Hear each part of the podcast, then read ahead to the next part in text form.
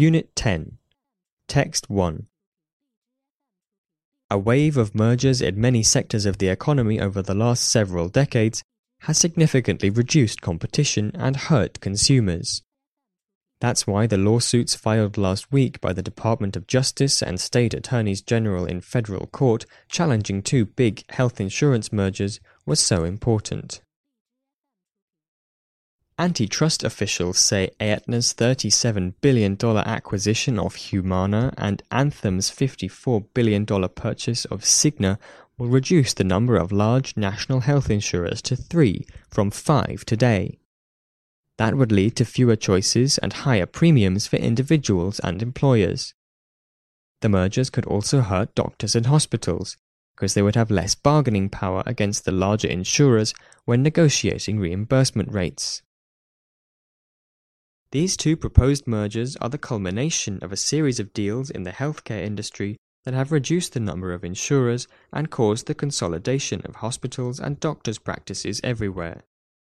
Every merger seems to compel another as competitors bulk up, lest they find themselves with less leverage in negotiations between insurers and providers. Health industry executives, including those at Aetna, Humana, Anthem, and Cigna, have typically defended these mergers by arguing that they are necessary to make the healthcare system more efficient.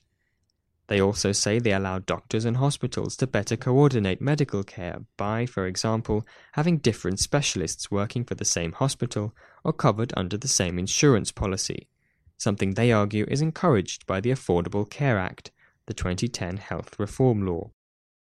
There are clearly benefits to better coordinated care, but that does not justify all of these mergers. Coordination can often take place without concentrating so much market power in the hands of a few companies.